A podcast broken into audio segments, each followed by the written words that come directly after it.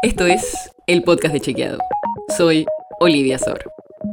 Hoy vamos a hablar de embarazo adolescente, porque se conocieron los datos de 2021 y bajó por séptimo año consecutivo la fecundidad adolescente en la Argentina. El último dato que publicó el Ministerio de Salud muestra que en 2021, de cada mil chicas de entre 10 y 19 años, hubo 14 que dieron a luz. Y aunque suena un poco extraño este indicador, es un dato positivo, porque bajó casi un 60% desde 2005, que es el primer año con datos de la serie oficial. Desde la perspectiva de la salud pública, esta tasa de fecundidad adolescente es analizada especialmente porque los embarazos en esa edad son riesgosos, tanto para la embarazada como para los niños y las niñas. Pero también es importante este indicador en términos sociales, porque un porcentaje importante de los embarazos en esta franja etaria no son planificados y tienen un impacto negativo en la trayectoria escolar y en la incorporación laboral de las mujeres que son madres de adolescentes. Por todo esto es que es muy bueno que sea el séptimo año consecutivo en baja.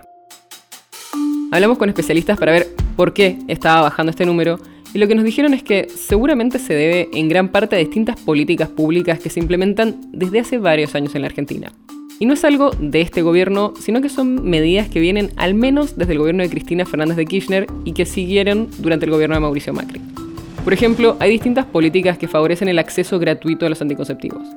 Y en especial al implante subdérmico, que es un anticonceptivo de larga duración que se aplica debajo de la piel y que se entrega gratis desde 2014, durante el gobierno de Cristina Kirchner. También está el plan ENIA, de prevención de embarazo adolescente, y que se lanzó en 2017, durante la gestión de Mauricio Macri, y que todavía hoy está vigente. Y a esto se le suma la educación sexual integral, que ya lleva años aplicándose en las escuelas del país, y la legalización del aborto, que permite, por ejemplo, el uso del misoprostol para realizar abortos seguros.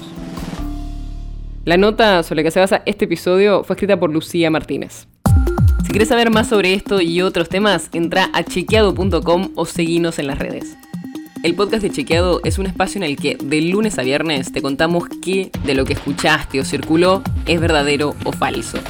Te traemos datos para que puedas entender mejor las noticias. Si tienes una idea, algún tema del que te gustaría que hablemos en un próximo episodio, escribinos a podcast.chequeado.com. Y si te gustó este episodio, seguinos en Spotify o en tu app de podcast favorita y recomendanos a tus amigos. Es una producción de Chequeado, producción en colaboración con Posta. La producción está a cargo de Martín Slipsuk y Sebastián Chávez. Y la edición es de Nacho Guarteche. Yo soy Olivia Sor. Hasta mañana.